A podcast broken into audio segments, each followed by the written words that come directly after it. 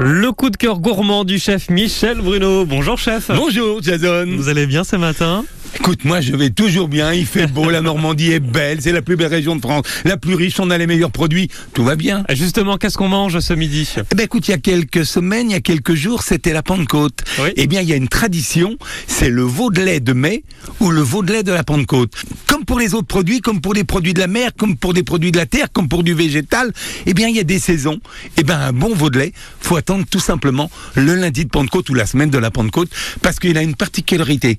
C'est des agneaux qui doivent avoir entre 12 et 20 semaines maximum Oui. et qui doivent être nourris exclusivement au lait de la mer. Ça donne une viande euh, un peu rose pâle. Ça donne une viande un petit peu rose pâle, une viande qui n'est pas persillée, mais où il y a quand même un tout petit peu de gras, de façon à avoir de la longueur. Une texture, un goût, une saveur qui est absolument exceptionnelle. Et c'est un veau aussi qui doit rester à l'étable. Ça, c'est important. C'est un veau qui ne va pas brouter de l'herbe. Ah oui, ok. Comment est-ce qu'on le cuit? Alors on le cuit avec beaucoup de tendresse. Et il faut surtout pas, par exemple, tu vas faire un rôti avec les côtes, tu vas mettre euh, au four. Tu mets surtout pas au four à 300 degrés pour le saisir. Tu vas d'abord le poêler pour le colorer. Ah oui. dans une poêle et ensuite tu vas le mettre au four mais plutôt à 120 130 degrés pour cuire à basse température. C'est une viande qui demande beaucoup de tendresse, beaucoup de soin et qu'il faut sous-cuire. Et on peut même, je vais t'avouer, on peut même le manger en carpaccio ou en tartare.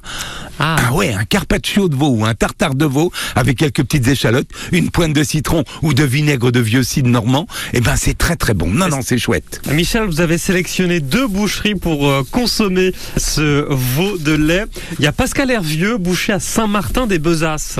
Lui, il est encore éleveur. Ça veut dire que ces bêtes, il va Ah les oui. acheter, comme on dit, sur pied. Il va voir les vaches, il va voir les moutons, les veaux. Il les tâte un petit peu sous les aisselles et il dit Oh oui, ça c'est une bête, elle va être extra. Voilà. Un autre euh, boucher qu'on aime bien aussi, c'est François Le Marinier. C'est à Cagny, 36 route de Paris. Ouais, c'est un personnage. Il fait tous les marchés de Normandie. Mm. Mais il fait aussi un veau fermier, label rouge, un veau de qualité. Et la grande différence, peut-être par rapport au traditionnel euh, boucher, c'est qu'il est aussi cuisinier. Mm. Donc, il va vous dire à chaque fois comment faut le cuire. Ah, tel morceau, la noix, vous allez plutôt la faire en cocotte. Euh, la sous-noix, vous allez plutôt la faire en escalope. Vous les panez, mais vous les cuisez pas trop. Voilà. Ils ont chacune leur particularité, mais c'est deux grands bouchers. Oui. Puis, il y en a peut-être d'autres, j'en oublie. Hein. Évidemment, là on a cité deux, mais il y en a d'autres dans la région. Merci beaucoup, Michel. Merci. Bon un- appétit à toi. Ah, bon Au revoir. appétit.